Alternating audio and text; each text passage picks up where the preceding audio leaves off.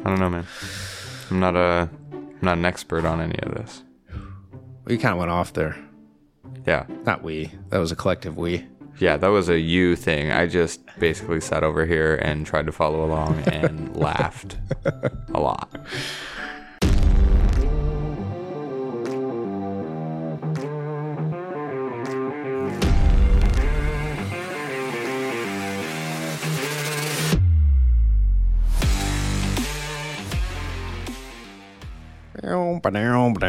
That's the intro. Zach's back I'm back.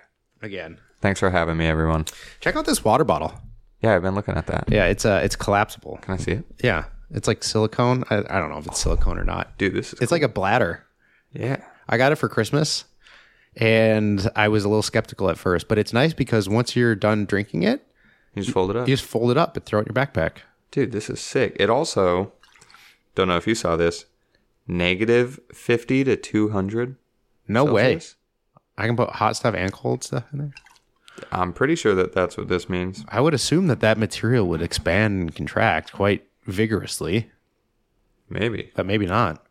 I'm surprised. That, I'm surprised at the structure of it.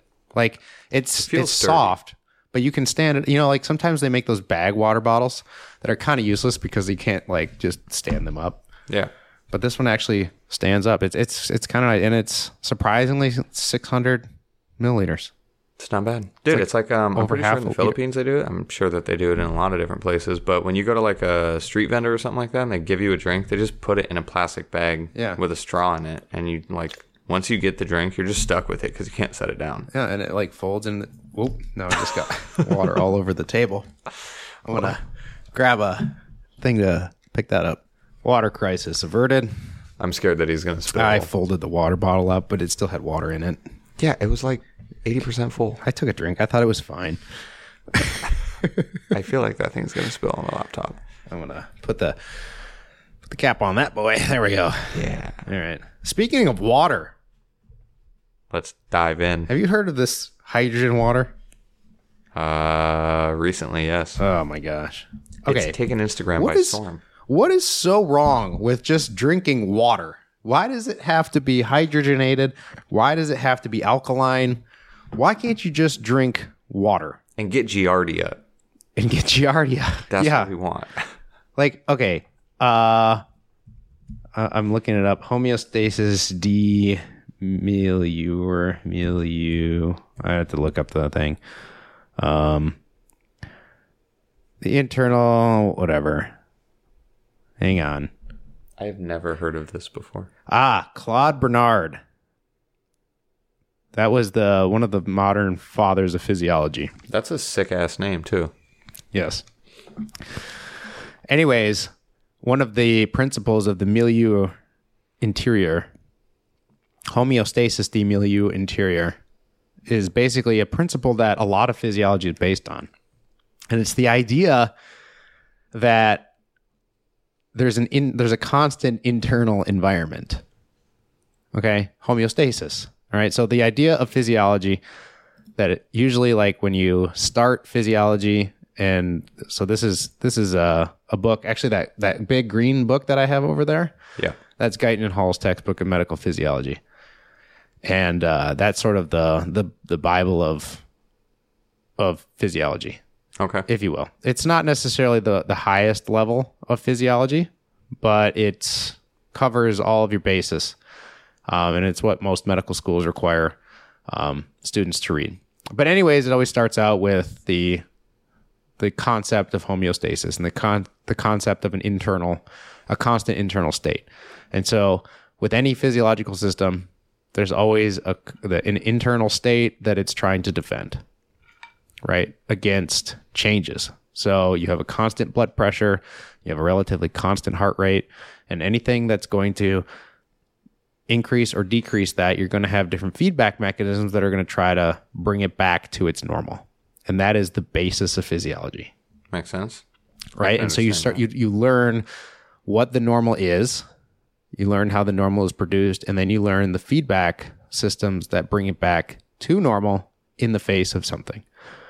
Right? And so that's how you sort of get a basic understanding of physiology. And so like if you are like let's say your heart rate is at 60 beats per minute and you go for a run, well you you look at how much blood is necessary to go to those muscles in order to provide you with what's needed. And so obviously the the requirement for blood goes up because the requirement for oxygenation in those muscles go up. And so in order to do that, you have to increase your cardiac output. And so cardiac output is just heart rate times stroke volume. So how many times your heart beats times the amount of blood that is ejected out of your heart for each beat. And so that's the amount of blood that your heart pumps out per unit time. And so if you need more blood, then cardiac output goes up, heart rate goes up. Ta-da. Until the until you're done running, then it comes back. Checks out. It all checks out. It's very logical, right? And so there's like tons of those different sort of feedback loops. Anyways, anyways, the con the, what I'm the, the idea of there being a constant internal state is what grinds my gears when it comes to these water things, right? Because we're made up of water. A, little bit. A lot. We're basically walking meat sacks of water. That water is distributed through different compartments. We have intracellular c- compartments on the inside of the cells. You have extracellular compartments outside of the cells.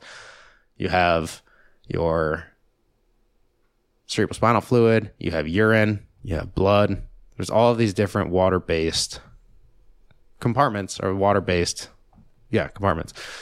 Uh, and they are all trying to defend a constant ionic environment, right? And so there's each of these different compartments of fluids has different ionic compositions. And so, like your internal or your intracellular compartment has certain concentrations of sodium, potassium, magnesium, chloride, proteins, etc. Your extra your extracellular environment has a slightly different composition of ions that make up its internal environment. And then the exchange of those ions is how cells communicate and stuff like that. But anyways, the composition of each of those compartments is very fixed. And your body does everything that it can to maintain them at their ratios. So that way you have proper functioning of the cells. You have a higher concentration of sodium outside of the cell compared to inside of the cell. The reason for that is that when you want to send a signal, you open up sodium channels. The sodium comes fl- flowing from the outside of the cell to the inside of the cell, brings with it a positive charge, creates a flux, a conductance, and you get signal propagation. And so it does that everywhere. And you can do the same thing for potassium. You can do the same thing for magnesium. You can do the same thing for. Zach's losing it. I'm losing it. This hydrogen water gets me all up in arms. I hate. So passionate. And so, gosh. Anyways, Your like face is getting red. my face is getting red. I'm popping out of getting my blood pressure's going up.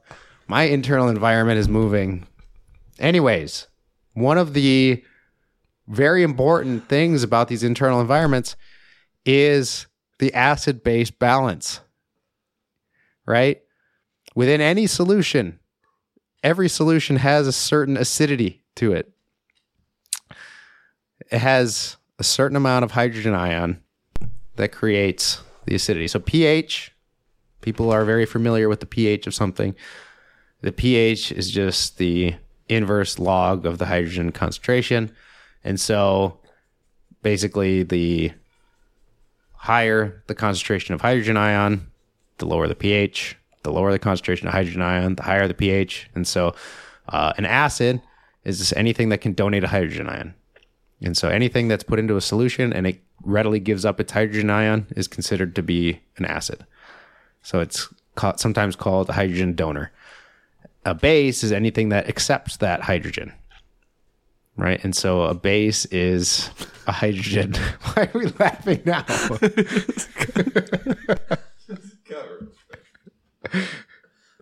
okay, we're back. Uh, yeah, we're gonna we're gonna want to cut that. Uh, an acid is anything that donates a hydrogen ion, and a base is anything that accepts a hydrogen ion. Great. Uh, every compartment within the physiological system of the body has certain acid base composition. Has a certain pH, And so for most things, like in the blood, for example, we have a pH of 7.4, roughly speaking. Is it off the whole time? Yeah. really fucking this one up. Okay. Anyways, We're back. yeah, we're back. What I asked was, uh, what's the high and low end? And then I asked, how do you measure the pH? Oh, yeah. So, I mean, the livable range is, they say around 6.8 to 8.0. But by the time you get to like 7.1, you're already, you're, you're hurting Okay. And how do you measure pH? With a pH meter. I mean, I don't, I don't know what the like biochemical. no, I mean, I don't know like, the, the in your body, do you have to put blood on it? Do you pee on it? Do you like, Yeah, you can it? P- you can take any liquid and you just put a pH meter in there. I don't know how pH meters work, so don't. I'm not. That's beyond me. Okay. All I, I mean, I know how they work as far as like I can turn them on, I can calibrate them, I can stick it into a liquid, and I can see see what it Yeah. is. Uh, but anyways, yeah, you can do it of blood, urine, of whatever. Wow. Uh, the urine pH is always going to be changing Mm-hmm. because your kidneys are like one of the major regulators of the pH in your body. Um, and so if you have excess acid in your body, then your kidneys are going to secrete more acid. And so you're going to be peeing out more acidic urine. Speaking of kidneys, I did read this morning when I was researching stuff about this podcast that hydrogen water allegedly promotes kidney health. Maybe we're going to get the hydrogen water. That's on my list.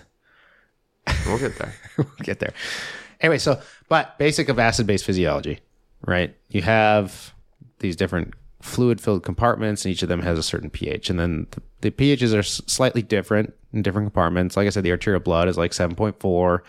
Around the cells themselves and the extracellular fluids, probably like seven three ish, and then on the internal, like seven three five, and then inside the cell itself is a little bit more acidic, of like seven point two. That's just because you have uh, negatively charged proteins that are inside of the cell, and so um, it tends to the proteins create an acidic environment, allegedly. Anyways, uh, air quotes allegedly. So, um, right.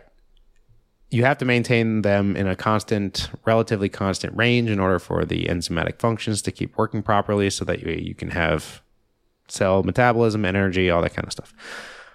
You have different defense mechanisms, very robust defense mechanisms in place within the body to maintain acid base balance.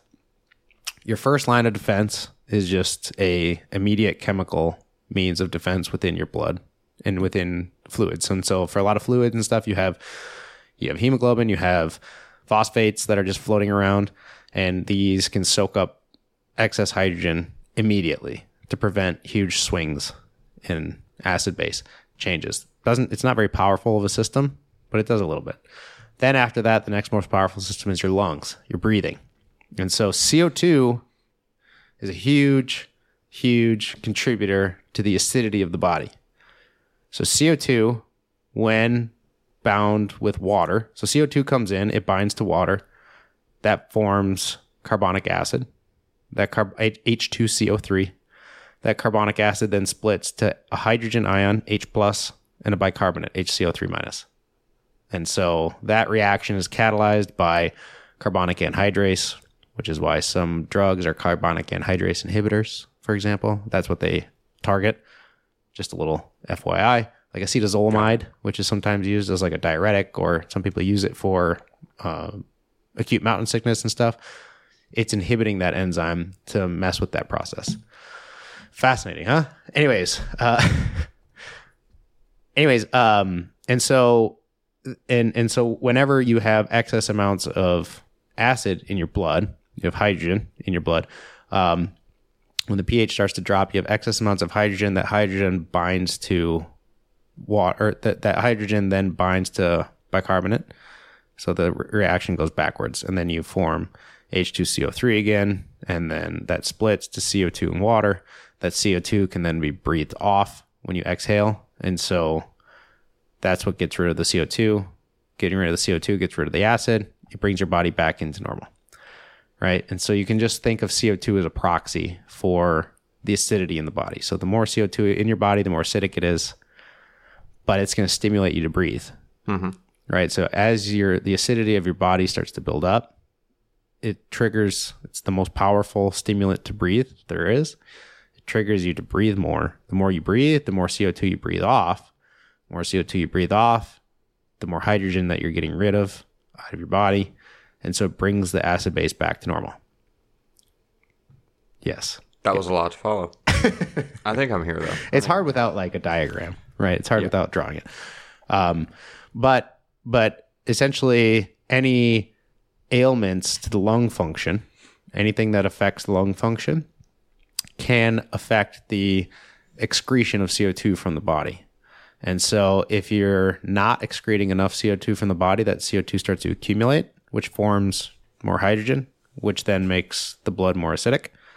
And so it's called a respiratory acidosis because it's an acidosis, meaning that the blood's more acidic of the body, but it's caused by a lack of CO2 excretion. Conversely, if you're hyperventilating, right, you then can create a respiratory alkalosis where the pH goes too high because you have a deficiency, if you will, of hydrogen in the body because you're breathing off too much CO2. And so what happens? You faint. And then once you faint, then your breathing starts to slow, the CO2 accumulates again, and it keeps it within normal. That's your second line of defense. That's within like minutes and se- like seconds to minutes, and it and you, it can buffer quite a bit. Um, um, and then your third line of defense, which is the most powerful line of defense against changes in acid base within the body, are the kidneys. So the kidneys have the ability to secrete hydrogen, or they have the ability to secrete or reclaim bicarbonate. And so bicarbonate is a very powerful base. It accepts hydrogen. Right? And so the ability for it to reclaim the bicarbonate, it can raise the amount of bicarbonate within the blood, which can then buffer the excess acid. And so it takes a little while for that to kick in, but it takes like a day or so for your hy- for your kidneys to really start to kick in. But at the end of the day, they're the ones that can really make a big change in the acid base balance of your body. Damn. So if you look at like when we expose the goats to high levels of CO2, we're creating acidosis, a respiratory acidosis. So they're becoming more acidic. And so the pH of their blood was normally 7.4. Give them the 6% CO2, the pH dropped to like 7.0, 7.1. And then they started to breathe like three or four times more than normal. And they did that for about a day or so.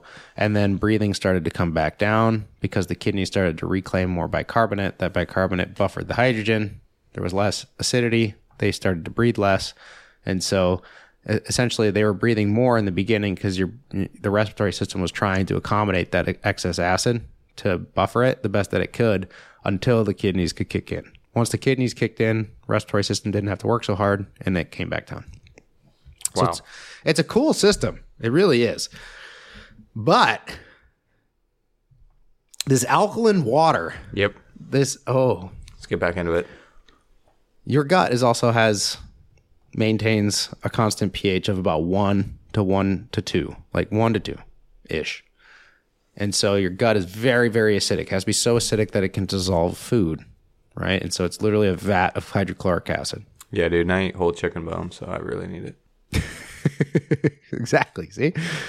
And so and so when you're drinking, let's say, an alkaline solution, water with a pH of nine, pH of ten, you're dumping it into a vat of highly acidic things. And so all you're doing is you're dil- diluting the pH of your stomach, which is there in order to break down your food.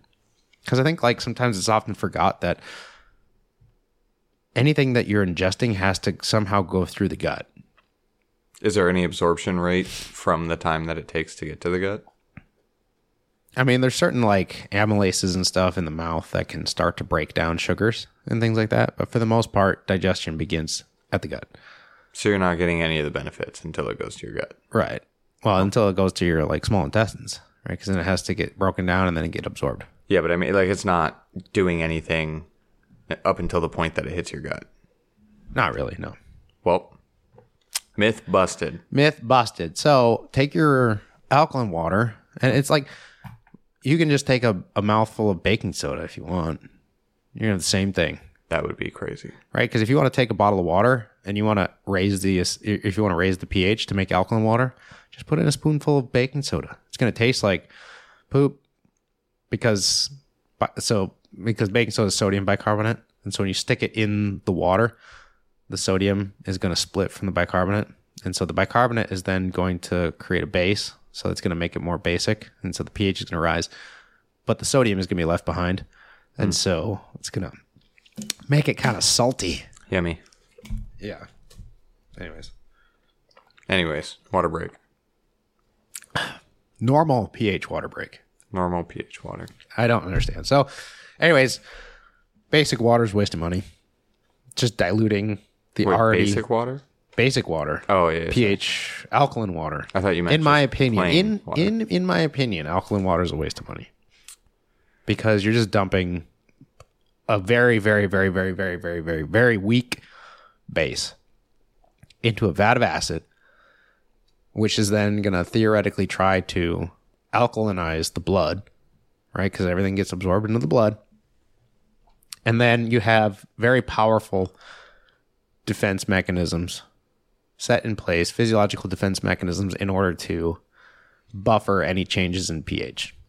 Now, that's been the kick for a long time, and alkaline water's been kind of hot and heavy on the market for a long time. But now they switched to hydrogen water. Are you looking up hydrogen water? Uh, I'm looking at both. You think what? I'm looking at both hydrogen and alkaline water. Oh, And uh So at, f- at first, I got a bee in my bonnet about hydrogen water because I thought, why can't we just leave the pH of water alone? Like, why would we want to acidify the water when we already know that alkaline water itself isn't going to do anything, and your body is way more powerful than a than a water bottle full of alkaline water? So you're not going to actually have any change or benefit. Um, and so if that's the case, if alkaline water is supposed to be this all powerful mecca of health, then going the other way is just sort of hypocritical. Now we're just going to dumping vinegar into our body, but turns out that hydrogen water is actually hydrogen gas, H2, which hydrogen gas does not dissociate into free hydrogen ions. And so it doesn't actually change the pH of the water. I learned this yesterday. we need to get test strips. Yeah, we I I'm curious about that. The thing is is that supposedly, okay, it's only something is only an acid when it can contribute a proton. Hmm. Right? But hydrogen H2 rather than the hydrogen ion H plus hydrogen H2 does not it's it's neutral. It's electrically neutral. And so it uh it doesn't dissociate when put into a solution. So theoretically, hydrogen gas dissolved into water stays as H2. It doesn't split into two H hydrogen ions. And so if that's the case, then it doesn't actually change the pH of the water. So you can have water that's a pH of seven and then add as much hydrogen gas into that water as you want, the pH doesn't change. Okay. So if that's the case, then the bee in my bonnet is not justified. Okay. It would be curious to put hydrogen gas into the water just to see. Because there are certain things that can, so like in order to actually get the hydrogen gas produced and put into the water, you have to do like electrolysis into the water, which like splits some of the molecules. And that's the like bottle that you always see on Yeah. Instagram. Yeah, or there's you can put like magnesium tabs and stuff like that, and that would change the taste of it though. Anyways, there's a few different ways to create the hydrogen gas to make the uh, hydrogen water, but the the the curious thing is what is the rate of dissociation of that hydrogen within the water, and does it stay as H two? Because there are certain things I would be curious if you have someone that's drinking a lot of hydrogen water, and uh, you give them an X-ray, for example, like if they go in for an injury and they have an X-ray, and their blood is full of hydrogen water, do you suddenly get an a mass acidification? Because X-rays can split the the hydrogen gas into two molecules of acid or hydrogen. Damn. That'd be kind of crazy. So all of a sudden you go in to get an x-ray and your pH suddenly drops from 7.4 to 6.5 because you've been drinking hydrogen water. Wow. Damn. That'd be wild. Something to think about. That's what I'm curious to see because I was looking up studies to look at what it is that the hydrogen water actually does, and most of the studies were done by like the Institute of Hydrogen Science. So that's not Like everything just that's says, not unbiased. No, not at all. Everything is just saying that it's meant to increase energy, reduce inflammation. Yeah, and I get, I get. So the thing is, is like you can form, you can form hydroxyl groups of like reactive oxygen species. So you can form like OH minus, and that's so reactive oxygen species are sometimes they say ROS, and these are like people take antioxidants or they're all up in arms about blueberries and cherries as being antioxidants, and they want to be the most antioxidant they could be in.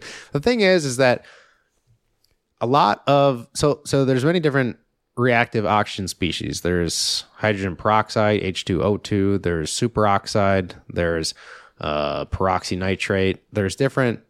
There's different uh, free radical, or or I shouldn't say free radical. There's different reactive oxygen species that are produced within the body, and um, or like I said, our hydroxyl group OH.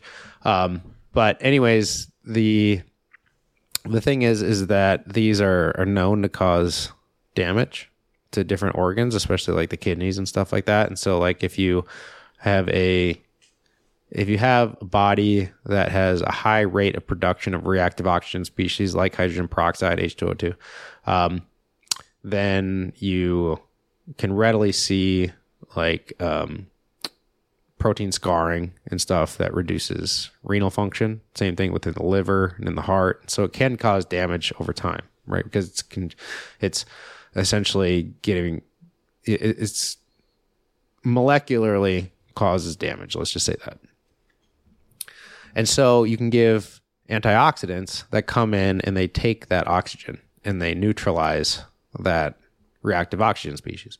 And so the idea of ingesting hydrogen gas is primarily due to the hydroxyl reactive oxygen species, the OH minus. Um, and you give that H2 and it combines with that OH negative, and then it forms two water molecules. So now you have H4O2, which is two molecules of H2O, dihydrogen oxide, water. Okay. dihydrogen oxygen, if you will. Okay. Right. And so that's the idea is that you can sort of neutralize the acids. But my question is, is what is the stability of hydrogen gas dissolved into water? So like so gases themselves can dissolve into solution. So like when you measure the gas in blood or in plasma or something like that of oxygen or CO2, you're measuring the dissolved gas or the dissolved oxygen. And so, uh, and the free unbound, if you will. So when you have, let's say, oxygen, you're measuring the pressure of the oxygen within the blood, let's say. Um, there's a certain amount of oxygen that's dissolved within the blood, and then there's a certain amount of oxygen that is bound to the hemoglobin within the red blood cells. And if it's the oxygen is bound to the hemoglobin, it doesn't contribute to the the pressure of oxygen in the blood because it's already doing its own thing. So you're essentially just measuring the the dissolved oxygen within the blood when you're measuring the the PO2, if you will. Um, and then certain things can cause these gases to be released into the tissue or to be put from the tissue into the blood. And so, like the classic example is that you have this exchange mechanism of CO2 and oxygen. And so, there's two different principles. There's one called the Bohr effect and one called the Haldane effect. They're essentially reciprocal, and it just says that the the um, in in in solutions of high oxygen, the red blood cells favor the offloading of CO2. And so it has to do with how tightly the red blood cells bind to CO2 and oxygen. And so in in conditions of high oxygen, the affinity of CO2 is low, or the affinity of the red blood cells to CO2 is low, and vice versa. In concentrations of high CO2, the affinity of red blood cells to uh, or hemoglobin, if you will, to oxygen is low, and so this will make sense in a second. So when We're you get there. when you get when you get towards the lungs, the blood that's flowing through the lungs across the alveoli, right? This is where gas exchange occurs. You take a breath in, you're breathing in this big bolus of oxygen.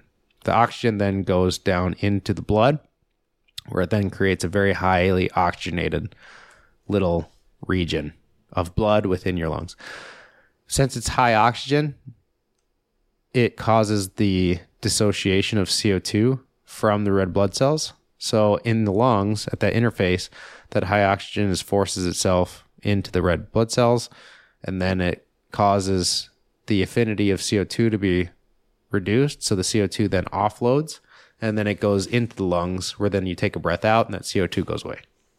So it's kind of cool. Then it's reversed when that oxygen, now you have highly oxygenated blood that gets transported to the periphery, to the tissues, to your muscles, etc. And you get to your muscles, let's say, and your muscles are producing a lot of CO2 because they're active. That high CO2 then goes into the blood and creates a very high CO2 environment. That high CO2 environment then reduces the affinity of the red blood cells to oxygen. So then the oxygen is offloaded from the red blood cells and it goes into the muscle. And so it just is always exchanging. It's like, here's your oxygen, give me your CO2. Grabs it, goes along back up to the lungs. The lungs say, here's your oxygen, give me your CO2. And then it goes. Kind of cool, huh? Kind of crazy. Kind of crazy. I feel like diagrams would be helpful. Diagrams. I'm over here trying to imagine everything that you're saying. yeah, very helpful. So, all of this is put in place primarily to give you oxygen and to keep your pH in balance. So, stop drinking alkaline water. And hydrogen water? Well, I don't want to say stop drinking alkaline water. Your body can handle it, but you're, it's it's so expensive. It's expensive. There's like full systems that you can put into your house, I think, to create alkaline water in your tap. That's what I don't get. Why why why would you pay extra? Why would you pay extra for hydrogen water? Or it's not hydrogen water, excuse me, uh, alkaline water I don't know. when your body's going to compensate for it anyways. It's like taking those vitamins that are just going to get peed out, Yeah. you know?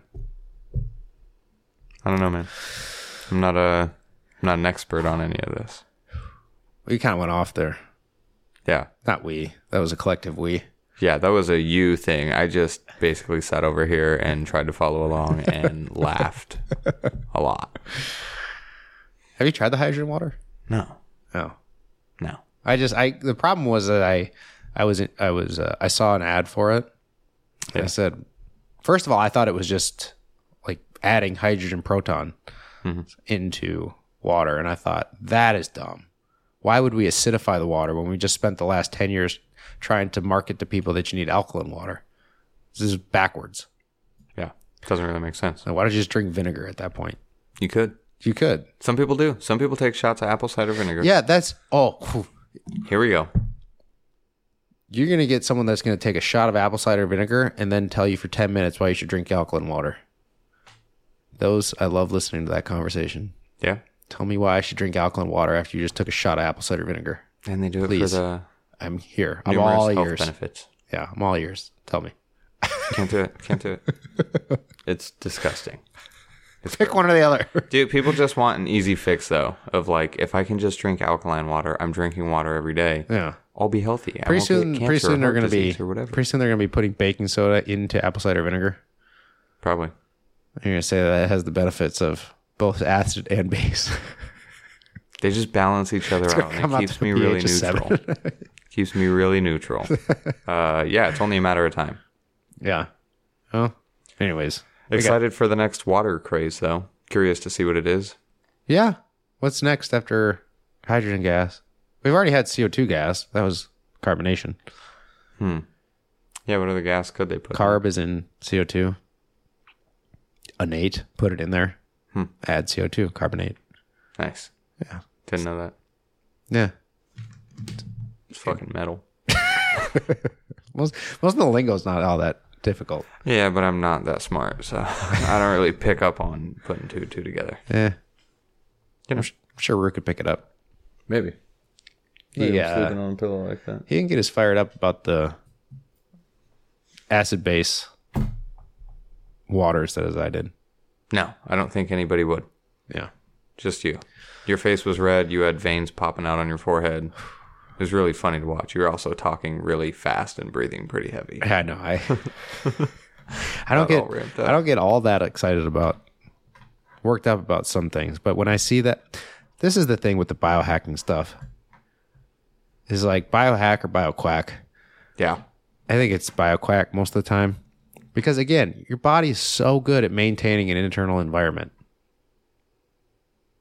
And it's very good. And don't get me wrong, there's certain perturbations, there's certain diseases that shift that.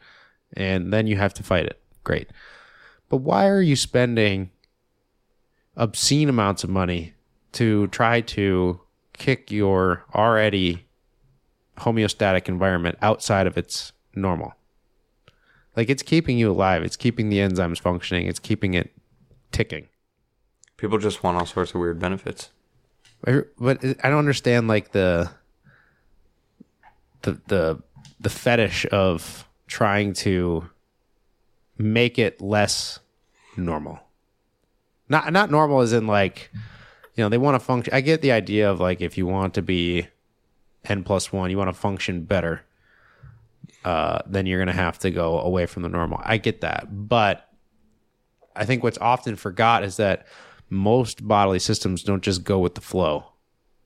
If you add acid to you, it's going to buffer it.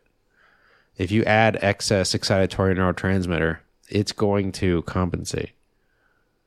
And so the effect that you think you're getting is not usually the effect that's happening. I feel like a lot of biohacking stuff is just placebo effect. Yeah.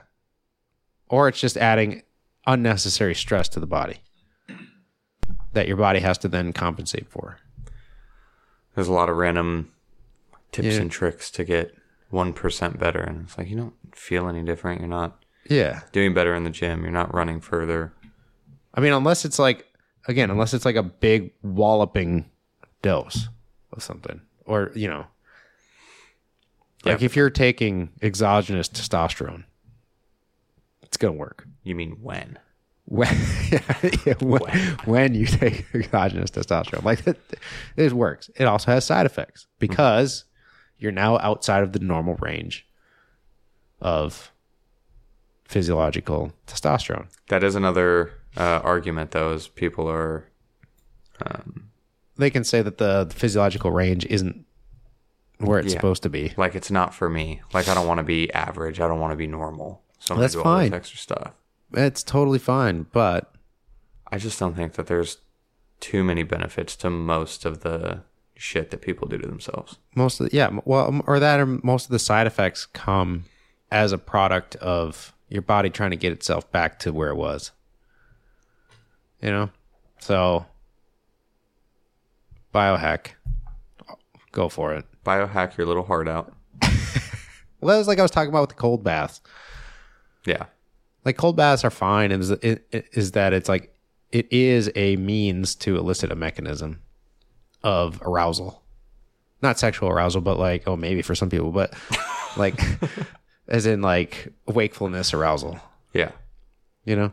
But it's just, but i, I can also hit you with a cattle prod. It's a vessel. and a taser and you're gonna get the same thing. Yeah it's a vessel. Again, It's just a vessel. whether it's a frito or it's a tostito it's a Dude. vessel for the salsa or whatever it is that Guac. you're guac yeah Queso. queso It's just a vessel. It's just a vessel. Like it's a convenient vessel, Like, but the you don't only need thing to be in there. I think that we haven't talked about when it comes to ice baths, and we don't need to go down the whole rabbit hole, is that you hear that there's benefits to like um, doing ice bath and sauna yeah, after each other, like Yeah. one after another, one after another, going back and forth between them because it like improves blood flow. yeah. Yeah, I mean, it's going to improve blood flow. It's going to temp. I mean, you're going to vasodilate in the warm, and you're going to vasoconstrict in the cold. But Yeah, but like, I I, mean, for an ice bath, I think that the biggest benefit is just that you're doing something difficult that you don't want to do. And like you said, it's a rousing experience, not sexually maybe, but Yeah. it's a rousing experience for Yeah. your body. You jump in, you're like, It sucks. You hyperventilate. You breathe through it. You learn how to calm yourself down, and then you just do something that sucks. But you can also do other things that suck. You're gonna be just as awake if you jump into an ice bath as if I put on like a goblin mask and sit one inch away from your face when you wake up. Talk about aroused. Like you're gonna wake up, you're gonna, Probably. you're gonna be you're gonna be awake. You jump in an ice bath, you're gonna be awake. Have you ever done an ice bath? Yeah. Or like a polar, Polar plunge, plunge, they yeah. call it? It's like yeah. And I've done a few ice baths where Yeah. I mean it's again, it's To be fair, it sucks, but it's not that you bad. it's not that bad. You freeze and then You're only in there for like two, three minutes. you're aroused, you're you're awake, you're ready Feel to go. good. Yeah. Feel good after. Yeah, sure, you feel good at it because you have this big euphoric dump of. I guess some some people say it's dopamine and norepinephrine. A lot of it's probably from the exogenous, or excuse me, endogenous opiates and enkephalins. That's what kind of gives you your runner's high. Yeah. So you're sort of forcing a runner's high very quickly. Which I have experienced runner's high, Yeah, and it's nice. yeah. But you also get that high after like yeah, jujitsu or like uh Jiu-jitsu, or if like a car cuts out in front of you when you're driving. or a good lift. Yeah, Or if you grill a perfect steak and you cut that boy and it's medium rare and juicy as hell. Yeah. yeah. I'm excited. I don't know. I don't know. That's water. That's ice bath. That's water. That's ice bass. That's acid base. Let's go get some lunch. Let's go get some lunch, dude. Speaking of, let's get some hydrogen water. Yeah. Right now. I need it. I'm serious. I want to take. Uh, I want to see the until I want to see the experiment done where they take someone, not someone. That's unethical. They take something. all right. I'm just gonna leave it at something. And have a high ingestion of hydrogen water, or uh we could just say hydrogen water ad libitum, where their normal water intake is just is uh, hydrogen water, and then exert them or expose them to an X-ray, like if you're going to get an X-ray, and see what happens, because I think that could be problematic, Would be interesting. because that could split it, Could be the one. or if you get hit by lightning, That'd be crazy. that's the problem with hydrogen water. You just increased your risk of death from lightning strikes. I don't really think about lightning all that often. It would. I would if I was drinking You would have a mass dissociation of the H2 molecules in your body. And now all of the antioxidant effects are gone. So, I think word to the wise is that you just don't drink water ever. Strictly vodka Red Bulls vodka Red Bulls, and Four Loco. Four Loco. Stick to that and you'll be all right. all right. Let's right. go get lunch. All right, bye. Bye. They know where to go. Find the podcast newsletter coming soon. Yes, Metal. metal.